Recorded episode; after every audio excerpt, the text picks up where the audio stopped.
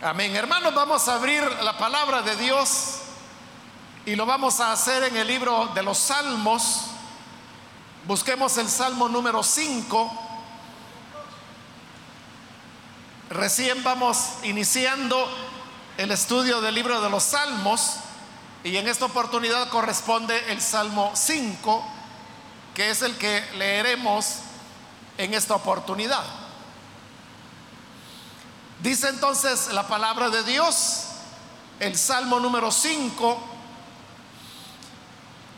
atiende Señor a mis palabras, toma en cuenta mis gemidos, escucha mis súplicas, Rey mío y Dios mío, porque a ti elevo mi plegaria. Por la mañana, Señor, escuchas mi clamor por la mañana te presento mis ruegos y quedo a la espera de tu respuesta. Tú no eres un Dios que se complazca en lo malo. A tu lado no tienen cabida los malvados. No hay lugar en tu presencia para los altivos, pues aborreces a los malhechores. Tú destruyes a los mentirosos y aborreces a los tramposos y asesinos. Pero yo, por tu gran amor, puedo entrar en tu casa, puedo postrarme reverente hacia tu santo templo. Señor, por causa de mis enemigos, Dirígeme en tu justicia. Empareja delante de mí tu senda. En sus palabras no hay sinceridad.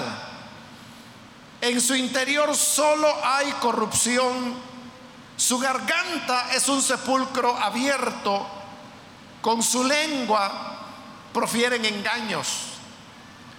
Condénalos, oh Dios que caigan por sus propias intrigas. Recházalos por la multitud de tus crímenes, de sus crímenes, porque se han rebelado contra ti. Pero que se alegren todos los que en ti buscan refugio, que canten siempre jubilosos. Extiende tu protección y que en ti se regocijen todos los que aman tu nombre porque tú, Señor, bendices a los justos, cual escudo los rodeas con tu buena voluntad. Amén. Hasta ahí vamos a dejar la lectura. Pueden tomar sus asientos, por favor, hermanos y hermanas.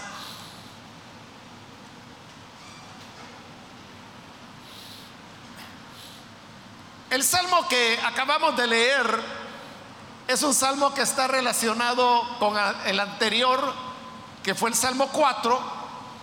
Si usted estuvo presente en esa oportunidad, recordará que al presentar el Salmo 4 decíamos que era el caso de, de un hombre inocente, pero que estaba siendo acusado injustamente de un delito que él no había cometido y por lo tanto buscaba en el Señor su protección y su defensa.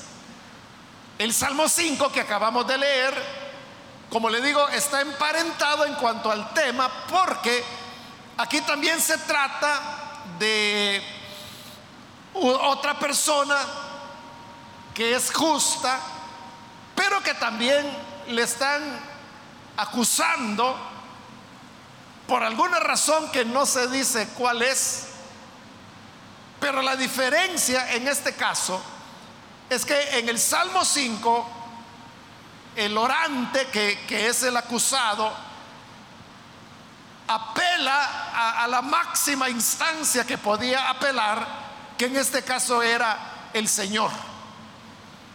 Y desde ese punto de vista, usted puede ver que hay una relación entre el tema del Salmo 4 y del Salmo 5, porque en ambos se trata de personas inocentes siendo acusadas, pero ambos buscando en el Señor su respuesta.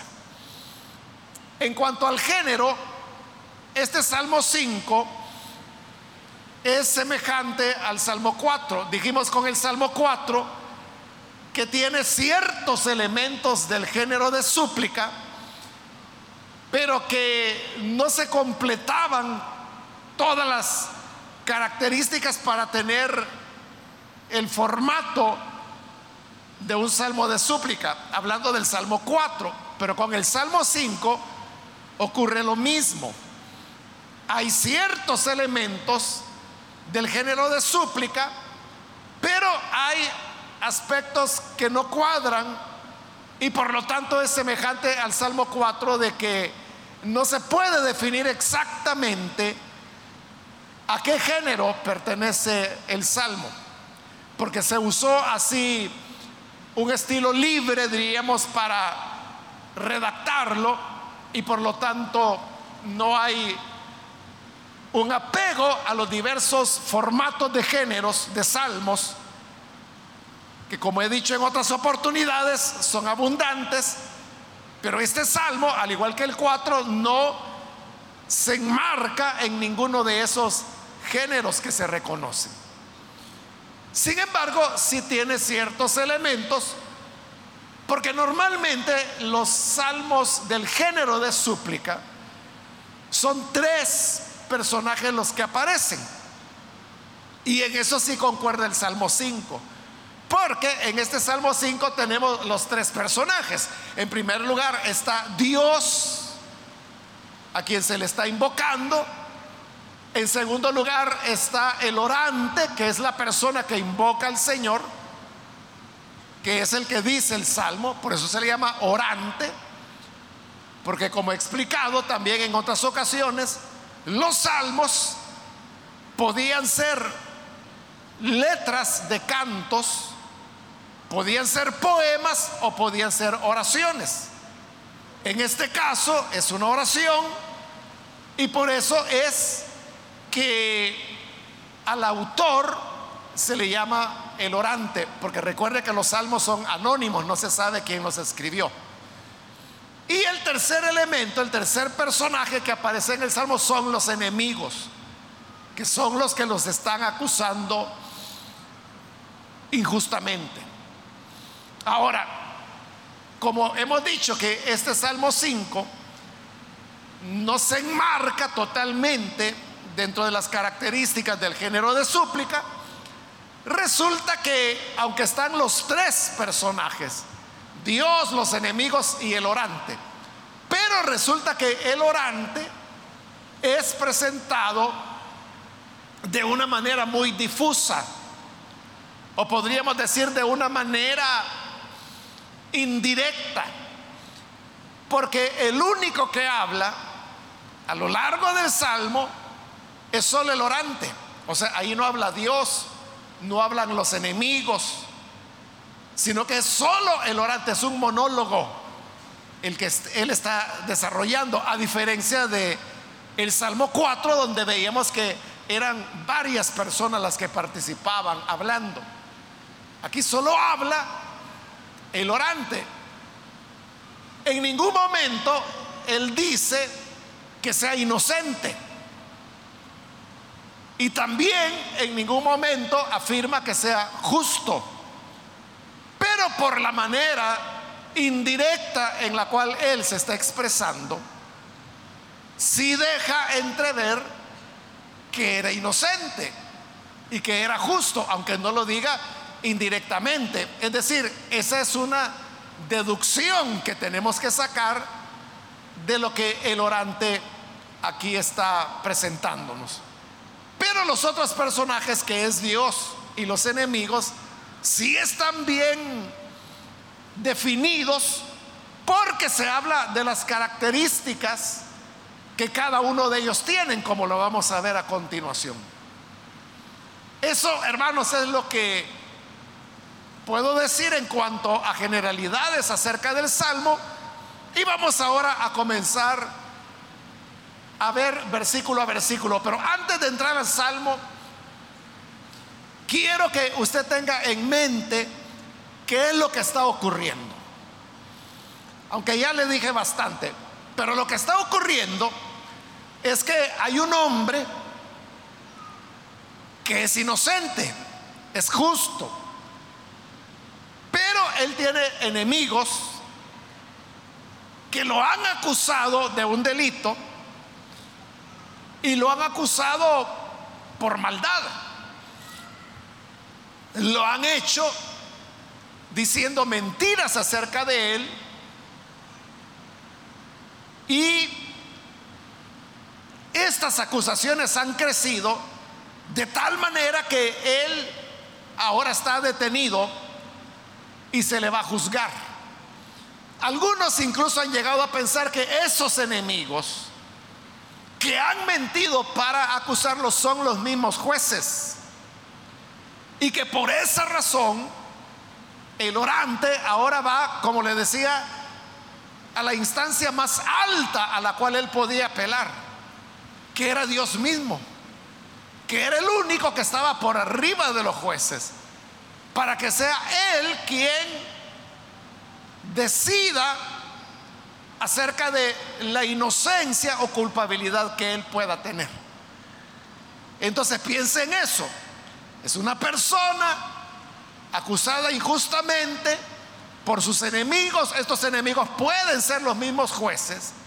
Pero lo que él está buscando es que sea el Señor el que derima si él es inocente o es culpable. Entonces, con ese cuadro comienza el orante diciendo en el versículo 1, atiende Señor a mis palabras, toma en cuenta mis gemidos. Entonces vea cómo el salmo de una vez comienza con la súplica que el orante está haciendo. O sea, no hay una introducción, sino que de una vez hay una expresión del corazón del orante que pide, atiende, Señor, a mis palabras. Es decir, oye lo que estoy diciendo. Toma en cuenta mis gemidos. Ahora, el versículo 2 comienza a presentarnos ya el panorama. Porque ahí dice, escucha mis súplicas, Rey mío y Dios mío, porque a ti elevo mi plegaria. Él se está dirigiendo a Dios. Pero note que él usa ahí dos elementos para referirse a Dios. Por una parte lo llama mi Dios, pero luego también lo llama mi rey. Es lo que dice el Salmo 2, escucha mis súplicas, rey mío y Dios mío. Cuando él dice Dios mío, Allí está hablando de, de una relación que es más personal. Porque eso de decir mi Dios es una expresión de fe. No solamente de creer que hay un Dios al cual él está apelando, sino que ese Dios lo posee porque dice mi Dios. En otras palabras, lo que le está diciendo es tú eres mi Dios. Y yo no tengo otros dioses. Otros podrán servir a otros dioses, pero yo no te tengo nada más que a ti. Tú eres mi Dios. Esa es una relación de fe. Y por ser de fe, es una relación muy personal muy íntima de la persona. Pero cuando él dice mi rey, ahí el asunto ya cambia, porque está viniendo delante de Dios el que él ha dicho que es su Dios, pero también lo está reconociendo como rey. Ahora, cuando él utiliza o, lo llama a Dios mi rey, ahí está entrando ya el aspecto legal. Porque bajo las monarquías, en las monarquías todo, todo el poder estaba concentrado en el rey. Es decir, el rey tenía lo que hoy nosotros modernamente llamamos el poder ejecutivo, el poder legislativo y el poder judicial. En la actualidad, eh, casi todos los países del mundo, incluso aquellos países que son monarquías todavía, como España, como Inglaterra, como Bélgica, como Suecia, todos esos países son monarquías, hay un rey o una reina. Pero aún ahí, teniendo rey o teniendo reina, el rey realmente tiene una función, tiene ciertas funciones, pero son más de forma. Pero existe un poder judicial, un poder ejecutivo y un poder legislativo. Pero en la antigüedad no era así. El rey era el que hacía las leyes, el que las emitía, el que las ejecutaba y el que juzgaba a quienes no cumplían esas leyes. Porque en él estaban los tres poderes. Pero cuando aquí le dice, mi rey, se está enfocando en el tema judicial. Que como rey, esta era una de las principales tareas que los reyes tenían y era dictaminar, juzgar a las personas que eran acusadas, que es lo que hoy le está ocurriendo a él. Y es que lo han acusado falsamente y por haberlo acusado falsamente, y como le digo, estos enemigos probablemente sean los jueces, porque ahora él, el orante, está acudiendo a Dios como rey. Y como rey, Él es el que puede juzgar. Por eso, el orante a donde ha ido es al templo. Nos vamos a adelantar al versículo 7. Y mire que ahí dice, pero yo, por tu gran amor, puedo entrar en tu casa. Ahí lo está diciendo claramente, entrar en tu casa. Y al hablar de tu casa se está refiriendo al templo. Al templo del Señor. Entonces él ha ido al templo porque ahí está el Señor y le está diciendo, tú eres mi Dios y eres mi rey. Entonces como rey mío que eres, júzgame tú. Está apelando a la máxima autoridad. Versículo 3 dice, por la mañana, Señor, escuchas mi clamor. Por la mañana te presento mis ruegos y quedo a la espera de tu respuesta. En este versículo 3, el orante lo que está haciendo es que está describiendo lo que hacían todas las personas que iban delante de un juez. En el tiempo antiguo, tanto del Antiguo como del Nuevo Testamento, la costumbre, hermanos, era que los juicios comenzaban muy temprano por la mañana. Porque había un criterio que ellos tenían y es que un juicio no podía durar más de un día. En un día ellos tenían que resolver o sea, el juez tenía que oír las partes, examinar las pruebas si es que las sabían, y luego dar sentencia todo en un día. Por eso es que juicios no se hacían, por ejemplo, por las tardes o por las noches, menos por las noches, porque ya no había tiempo. Por eso es que cuando capturaron al Señor Jesús, los sacerdotes, el Sanedrín, sí lo juzgó por la noche, lo cual no se acostumbraba. O sea, eso fue un quebrantamiento. Pero note, no fueron a Pilato, sino que hasta amaneció. Cuando era de mañana, cuando era temprano, fueron a Pilato para presentar la acusación delante de él y para que Pilato juzgara a Jesús.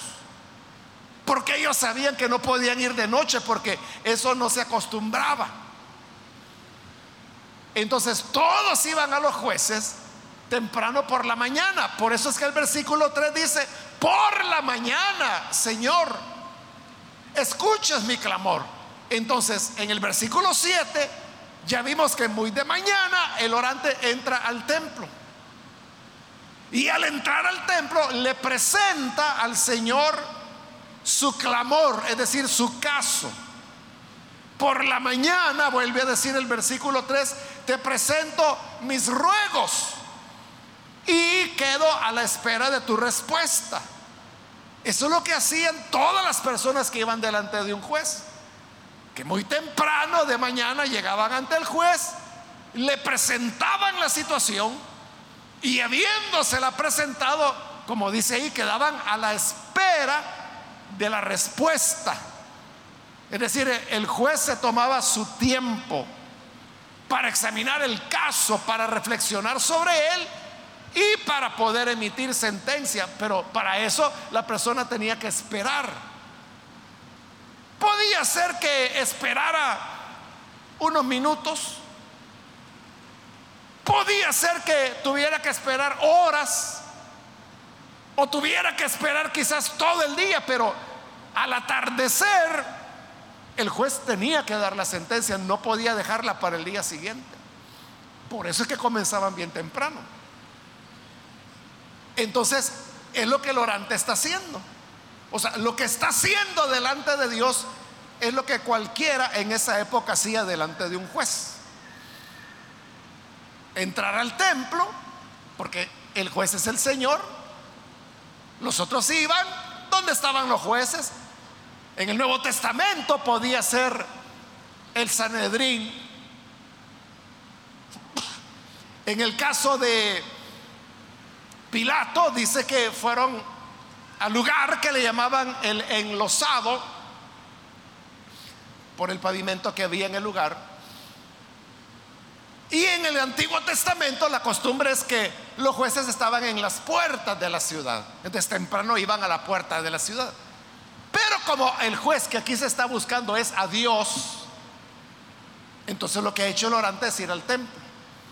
Ha presentado su ruego delante del Señor.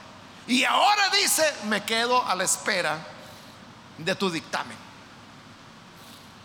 Mientras está esperando que el Señor emita sentencia, se pone, continúa reflexionando el orante sobre cómo es Dios como juez. Nosotros, hermanos, hoy en día, cuando pensamos en un juez que va a juzgar, uno lo que espera de un juez son dos cosas. En primer lugar, imparcialidad. Y en segundo lugar, neutralidad. Porque si el juez está inclinado, por la razón que sea, a favorecer a una o a otra persona, uno sabe que ese no va a ser un juicio justo. Y que el juez al final hará lo que él quiere y no lo que se debe hacer. Por eso es de que, le digo, al pensar en un juez, uno piensa en esas dos cualidades, que tiene que ser una persona imparcial y neutral. Pero en el caso de Dios, Dios es imparcial, pero no es neutral. Porque Dios sí tiene una posición firme, como lo vamos a ver, muy sentida en contra del mal. Y por lo tanto Dios siempre va a estar en contra del que hace el mal. Entonces Él no tiene neutralidad, pero sí tiene imparcialidad. La imparcialidad tiene que ver con el examen que se haga de los hechos. Porque son los hechos los que van a demostrar la inocencia o culpabilidad de una persona. Eso sí, que cuando a alguien se le demuestra su culpabilidad, es decir, su pecado, Dios va contra esa persona con todo. Porque no es neutral. Sí es imparcial, pero no neutral. Entonces, eso, hermanos, para nosotros es una gran lección. Porque si así es nuestro Dios, entonces nosotros, como hijos de Él que decimos ser, debemos ser imparciales también. Es decir, al emitir un juicio sobre cualquier cosa, o sea, porque como no somos jueces, ¿verdad? Pero a veces, hermanos, nosotros emitimos opiniones. Nosotros expresamos ideas sobre otras personas. Entonces estamos emitiendo juicios. Tenemos que tener cuidado de ser imparciales. Le pongo un ejemplo. Si hubiera un problema de un matrimonio, de una pareja, si usted, por ejemplo, oye a la hermana, ella le va a contar su situación. Y le va a decir cuán ogro es su esposo y cuán víctima es ella. Está bien que usted escuche a la esposa, ¿verdad? Pero usted no es imparcial si no lo oye a él también. Porque si solo por haberla oído a ella, usted dice, qué malo es ese hombre. Ese sí que merece que le den una buena garroteada. Ahí usted no está siendo imparcial porque no ha oído la versión de él. Pero si le oye, usted verá cómo cambia la impresión que tiene cuando solo ha oído a la hermana. Y pudiera ser a la inversa, ¿verdad? Que primero oyen al hombre y cuando uno oye al hombre, él es el pobrecito que le salió brava la, señora. Pero oígala a ella. Y se va a dar cuenta que ella no es tan bruja como la pinta del otro. Entonces la imparcialidad tiene que ver con el hecho de examinar las evidencias, los hechos. Eso es lo que dice la Biblia.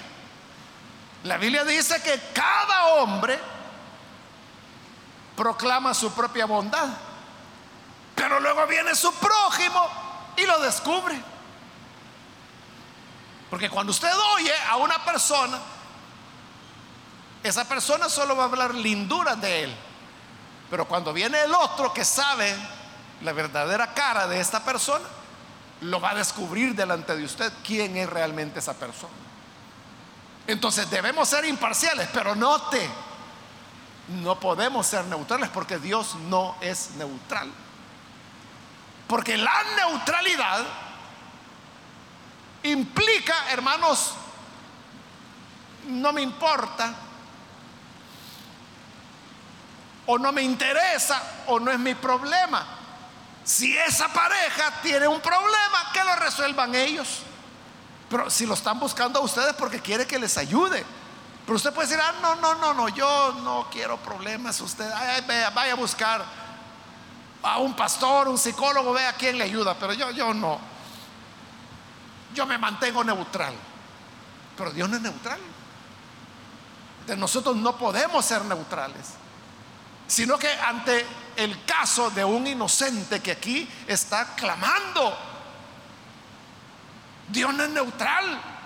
Sí es imparcial, pero no neutral, porque Dios, aquí lo va a decir, vea, el versículo 4, tú no eres un Dios que se complazca en lo malo. Ahí está claro, a Dios no le agrada lo malo, no le agrada lo injusto. Claro, la imparcialidad lo va a llevar a examinar si se ha hecho algo injusto o no.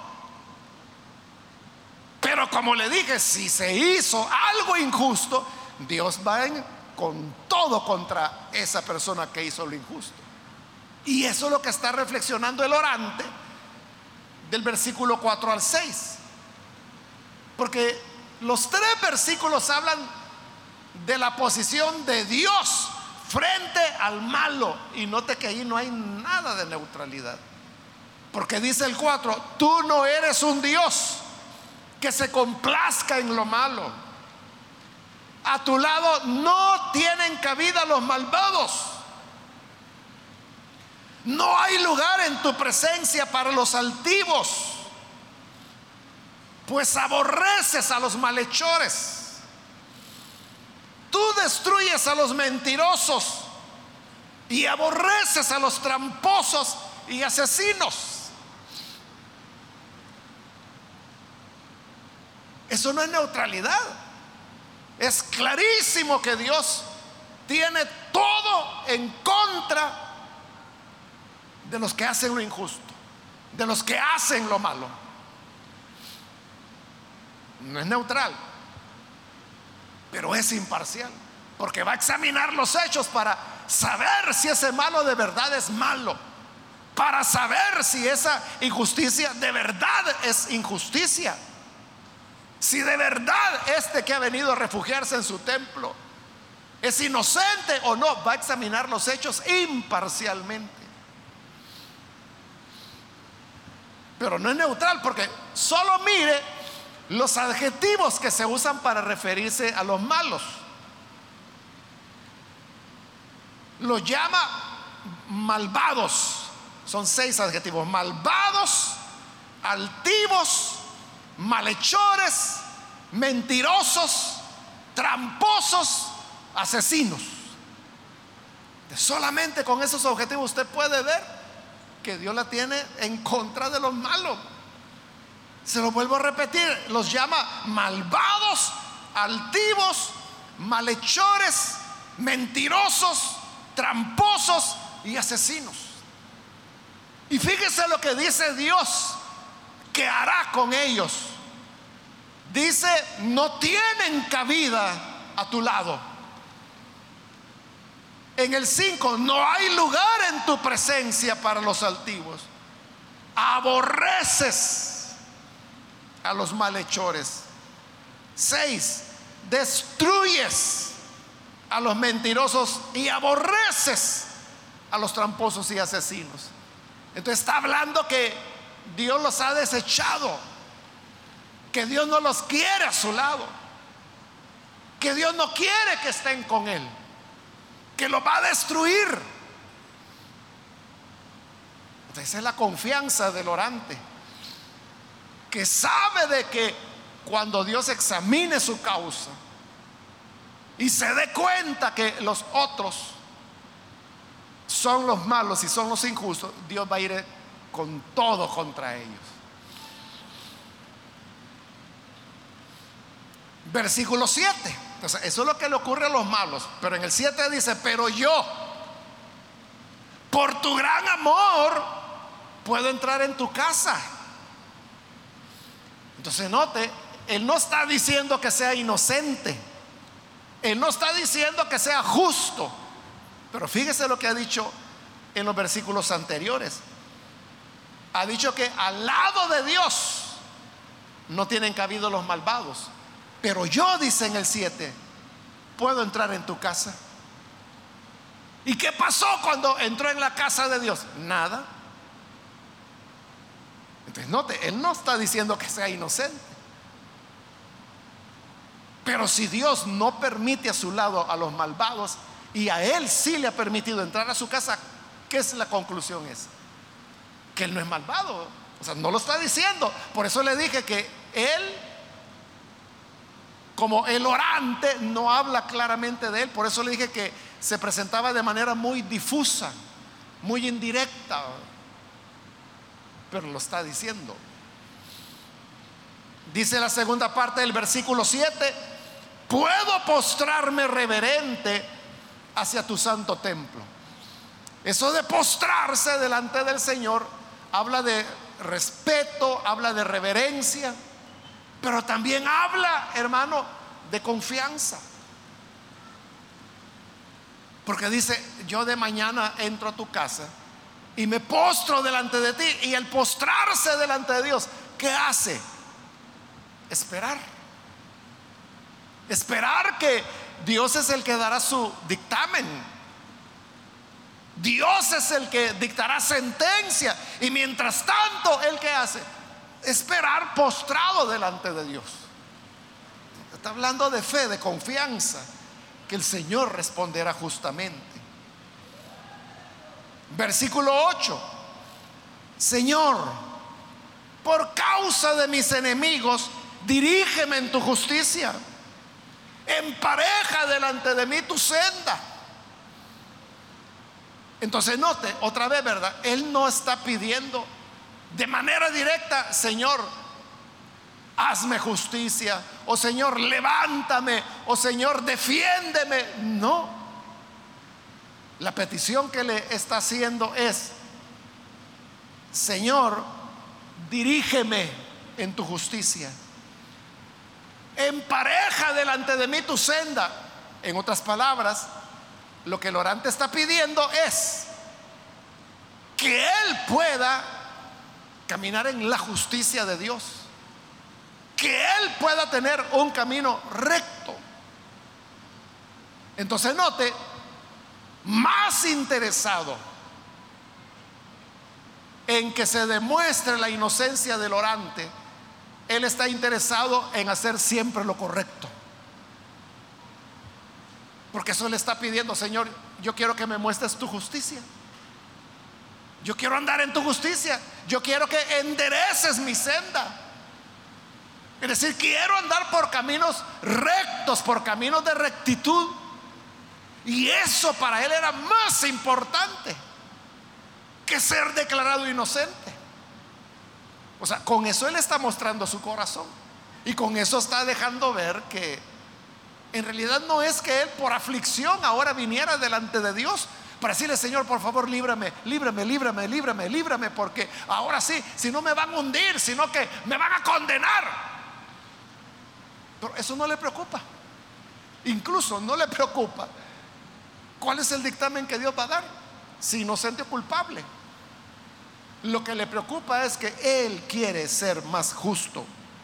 Dirígeme en tu justicia. Empareja delante de mí tu senda. O sea, pon tu camino recto delante de mí porque ahí quiero andar. Es un corazón por lo bueno. Es un corazón por lo justo, no por su salud o por su comodidad o por su libertad. Es un corazón por lo verdaderamente justo. Versículo 9, y ahora está hablando de nuevo de los malos. Dice, en sus palabras no hay sinceridad. En su interior solo hay corrupción. Su garganta es un sepulcro abierto. Con su lengua profieren engaños. Lo que ocurría, hermanos, es que en los tiempos bíblicos, los jueces se basaban para dar sus sentencias en los testigos. O sea, los testigos eran los clave. La ley de Moisés decía que por el testimonio de dos o tres testigos se definía todo hecho. Entonces el juez se basaba en los testigos. Y en el Nuevo Testamento Pablo toma esas palabras de Moisés y cuando va a ir a la iglesia de Corinto, les dice, cuando yo vaya, todo asunto se va a decidir por la palabra de dos o tres testigos. Porque en esa época no había otra manera como dilucidar quién era culpable y quién no. No había pruebas como las que hay ahora, ¿no? Huellas digitales, pruebas de ADN, si se usaron armas de fuego, hay estudios balísticos que se hacen. Hay estudios de, de la dirección que las balas llevaban y eso, esa dirección de la bala determina a dónde estaba la persona que disparó. Si disparó de arriba abajo o de abajo hacia arriba, o disparó, incluso se puede saber a qué distancia disparó, por la huella de pólvora que queda alrededor de la herida. Entonces, hoy tenemos muchos elementos de, de la ciencia, de la criminalística, que le ayudan al juez a determinar cuándo se ha cometido un delito y cuándo no. Puede enviar a la víctima, por ejemplo, con un médico forense. Y este médico va a determinar si hubo lesiones, qué provocó las lesiones, qué son los daños que le hizo. En esta época no había nada de eso. Entonces todo se decidía sobre la base de los testigos. Pero aquí está el problema. Como todo era sobre la base de testigos, los malos lo que hacían era buscar testigos falsos. Y eso, hermanos, lo encontramos en la Biblia, por ejemplo, cuando Jezabel quiso que condenaran a muerte a Nabot para quitarle su viñedo. Dice claramente, dice el libro de Reyes, que lo que hizo Jezabel es que buscó a unos sinvergüenzas, dice. Y les dio dinero y dijo, miren, ustedes vayan ahí delante del juez y digan que oyeron a Nabot blasfemar contra Dios. Para que así lo condenen por blasfemia y lo apedreen. Y así fue. Pero estos eran, eran eso, eso que la Biblia dice, eran sinvergüenzas. Que por dinero fueron a decir las mentiras que fueron. Ese era el problema de que los testigos podían estar mintiendo. Y al mentir, Ahí era donde el inocente podía ser culpable. ¿Cómo hacer, hermanos? ¿Cómo discernir?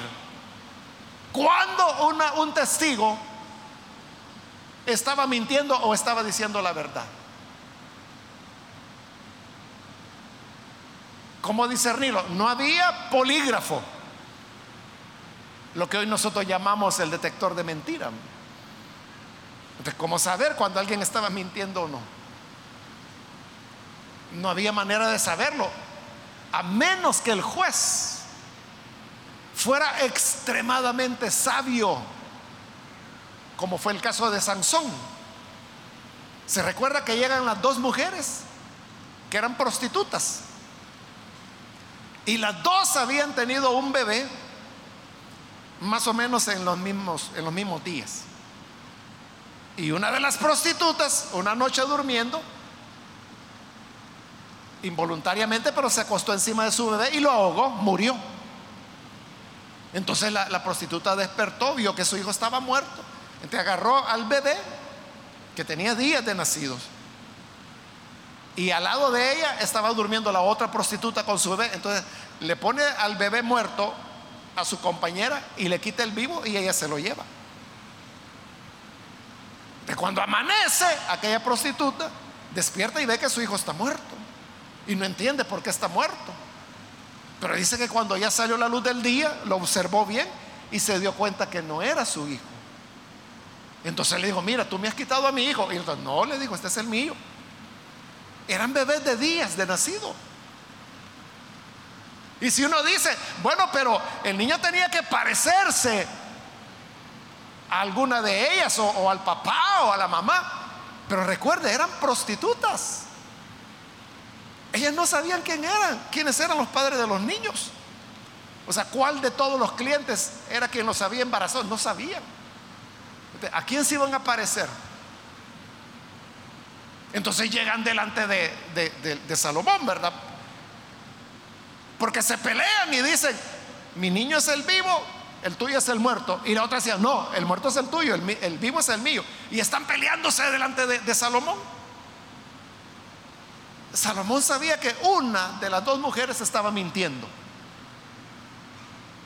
Pero las dos decían que el vivo era su hijo. Hoy, hoy, hermanos, hoy en día, eso facilito se resuelve, ¿verdad? Simplemente se toma una muestra sanguínea del bebé y de las madres si uno quiere algo muy certero, una prueba de ADN.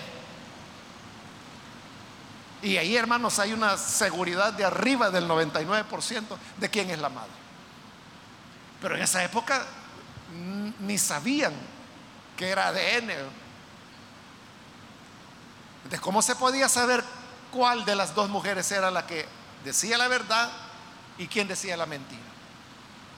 Y ahí estaban delante del rey. El vivo es el mío. No, el tuyo es el muerto. Y ahí estaban. Hasta que Salomón dijo, ya, ya, ya, cállense señoras. Y le dijo a sus soldados, ven para acá, trae la espada. Agarra al niño. Y agarraron al niño vivo. Y le dijo, bueno, como se están peleando de que las dos quieren al vivo, le dijo al soldado, tú con tu espada pártelo por la mitad y dale la mitad a uno y la mitad a la otra y así las dos quedan contentas. Entonces la que era la madre del niño le dijo, no, no, rey, entrégaselo, dáselo a ella. Y la otra, que era la mentirosa, dijo, ni tuyo ni mío, pártanlo. Porque como ella ya había ahogado a su hijo. Entonces cuando, ¿qué hizo Salomón? Él las puso en una situación crítica, que iban a partir al niño por la mitad. Entonces, ante la situación crítica, ¿qué ocurrió? Manifestaron su corazón. De la que era la verdadera madre, dijo, no, no, dáselo a ella, pero no lo mates. Porque prefería perder a su hijo, pero que estuviera vivo, aunque la tuviera la otra. Pero la otra, que no era la madre, ni tuyo ni mío, pártanlo, mitad y mitad y nos vamos contentas. Entonces Salomón dijo, alto, le dijo al soldado, no lo vayas a matar, dáselo a esa mujer. Ella es la madre. Y todos se quedaron asustados de la sabiduría de Salomón. Por eso le digo, ¿cómo saber cuándo el testigo decía verdad y cuándo decía mentira? Humanamente, como les digo, había que ser genio como Salomón, que él sí era genio, ¿verdad? Por eso lo pudo dilucidar. Pero es el único ejemplo en la Biblia, de ahí en todos los demás. Era sobre la base de los testigos. Y el problema es que habían testigos falsos que mentían. Por eso dice el versículo 9, en sus palabras no hay sinceridad. En su interior solo hay corrupción. Son hombres, mujeres corruptos. Y por ser corruptos, hermano, no tienen principios. Lo que tienen son codicias. Entonces, si se les llega a la cantidad de dinero, dicen, hermano, lo que tengan que decir. Su garganta es un sepulcro abierto. Con su lengua profieren engaños. Usted sabe que ese versículo lo cita Pablo allá en Romanos capítulo 3, cuando está hablando de la perversión y de la perdición del ser humano parte de la perversión humana es que se presta a mentir como testigo, a dar falso testimonio. Por eso dice en el versículo 10, condénalos, oh Dios, que caigan por sus propias intrigas, recházalos por la multitud de sus crímenes, porque se han revelado contra ti. O sea, eso de acusar falsamente a una persona eso Dios es desobediencia contra Dios porque Dios ha dicho. En las diez palabras, Él dijo, no darás falso testimonio. Se refería a eso. Que uno no puede llegar delante de una autoridad a mentir para hundir a otro. Y por eso es que está diciendo, condénalos que caigan por sus propias intrigas. Ellos se creen vivitos que van a hacer una intriga para hundir al justo, pero ellos van a caer en su propia trampa, dice. Recházalos por la multitud de sus crímenes, porque se han revelado contra ti. Y luego, hermanos, llegamos ya al final del salmo. Y aquí para entender qué es lo que se está diciendo en el versículo 11 y 12, que es el cierre del Salmo, volvamos al principio, cuando yo le dije que se hiciera una imagen de qué es lo que está ocurriendo. Entonces, temprano por la mañana, el orante va al templo, va a la casa de Dios. Le expone al Señor su caso y le dice, yo voy a esperar la respuesta. Y se postra delante de él. Y ahí está. Hasta que finalmente Dios le da la respuesta. ¿Y cuál es la respuesta? No aparece en el Salmo, solo de manera indirecta. Pero la respuesta es que lo declara inocente. Entonces, ahora Dios va contra aquellos que lo acusaron falsamente, ¿verdad? Porque Dios no es neutral, dijimos, ¿verdad? Él ha juzgado imparcialmente, valorando los hechos, se ha dado cuenta de que el orante es inocente. Entonces, ¿qué es lo que ocurre, hermanos, cuando hoy en día una persona va a ser juzgada y llega al tribunal y ahí está el fiscal acusador, ahí está el abogado defensor, está la familia del acusado porque los amigos no, saben qué va a pasar. Pero viene el juez y declara, es inocente, él no es culpable. De cuando ya la persona sale libre y sale de, del tribunal, sale de los juzgados, como le llamamos nosotros, ¿cómo lo recibe su familia afuera?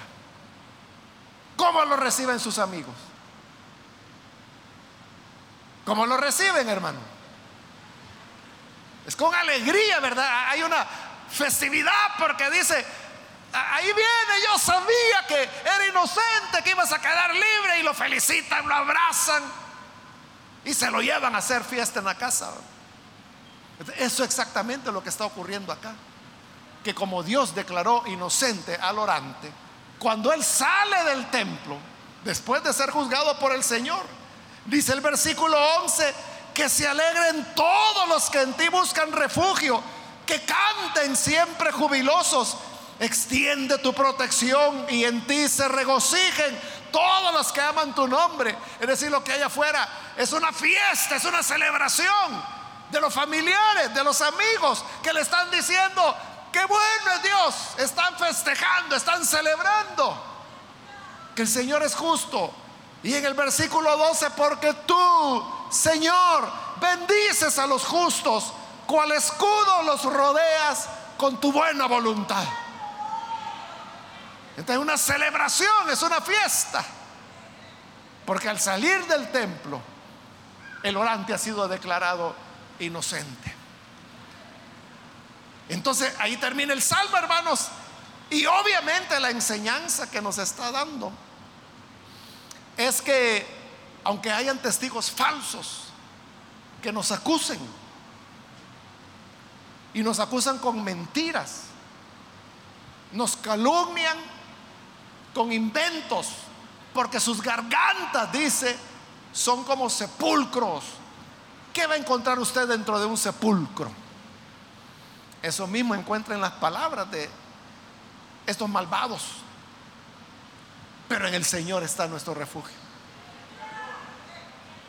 Si todos los jueces de la tierra fallan, el juez del universo nunca nos fallará.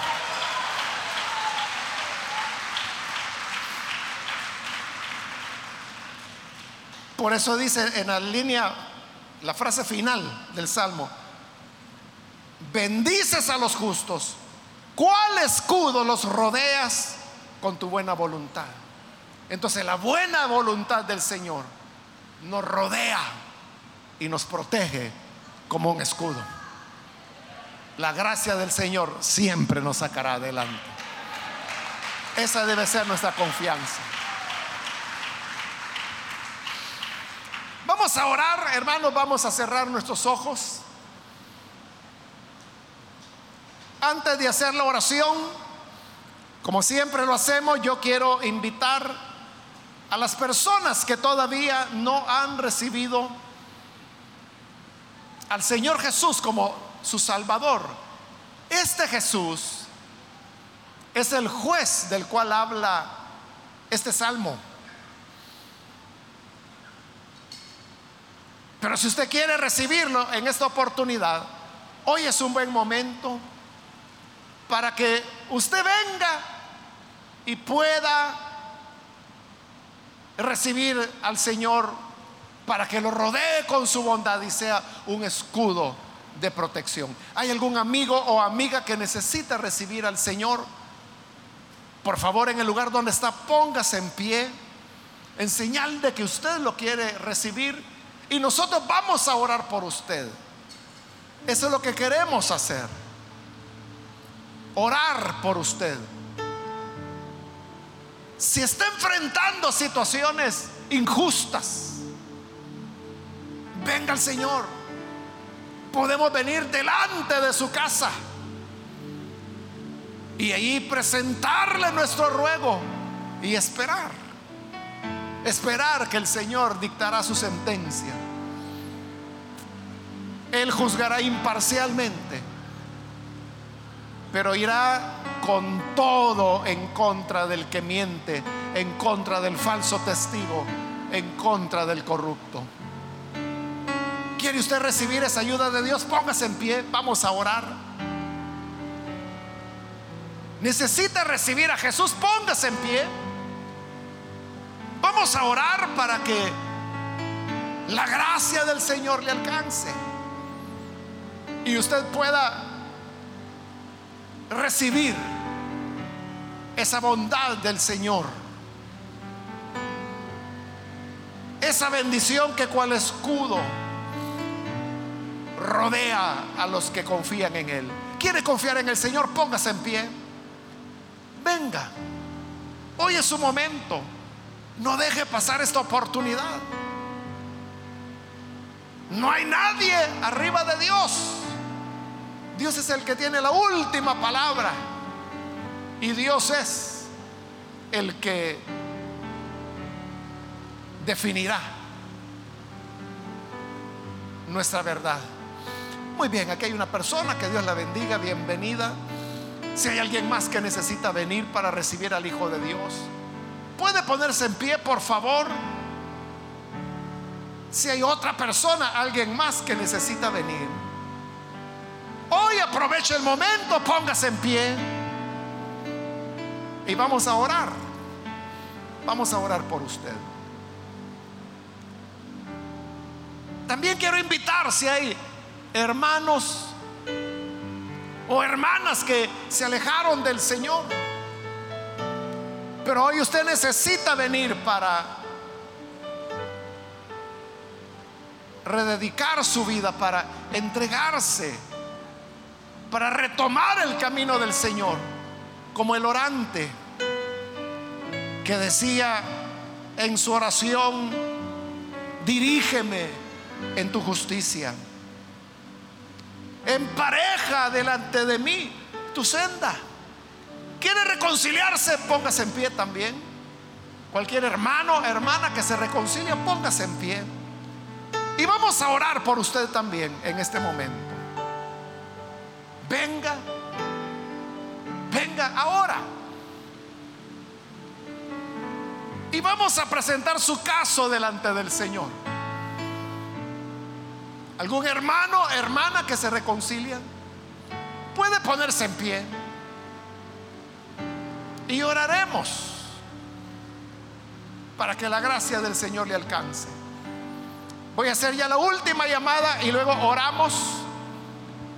Si hay alguien más que necesita venir a Jesús por primera vez o necesita reconciliarse, póngase en pie y aproveche esta última llamada que acabo de hacer.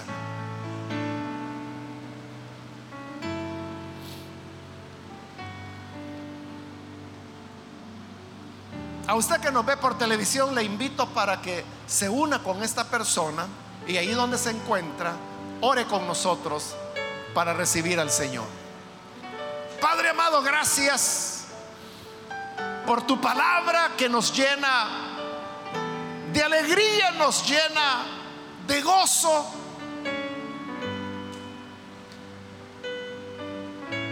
Te pedimos por esta persona, como también por aquellos que a través de televisión, de radio o a través de internet, donde quiera que se encuentran, pero que están orando con nosotros, alcánzales para perdonarles, para cambiarles y al mismo tiempo para darles esperanza de que tú eres el Dios de las causas justas y que siempre rodearás de tu bondad y tu bendición a los que temen tu nombre. Que esta seguridad venga sobre cada uno de ellos. Y ayúdanos a todos como iglesia tuya, como pueblo tuyo, a vivir confiados en que tú nos guías. Tu Señor nos pondrás tus senda recta delante de nosotros. Nos mostrarás tu justicia. Y ayúdanos a ser como tú, imparciales, pero no neutrales ante el mal, para que así seamos dignos de llevar el nombre de hijos de Dios. Por Jesús nuestro Señor te pedimos estas cosas. Amén y amén.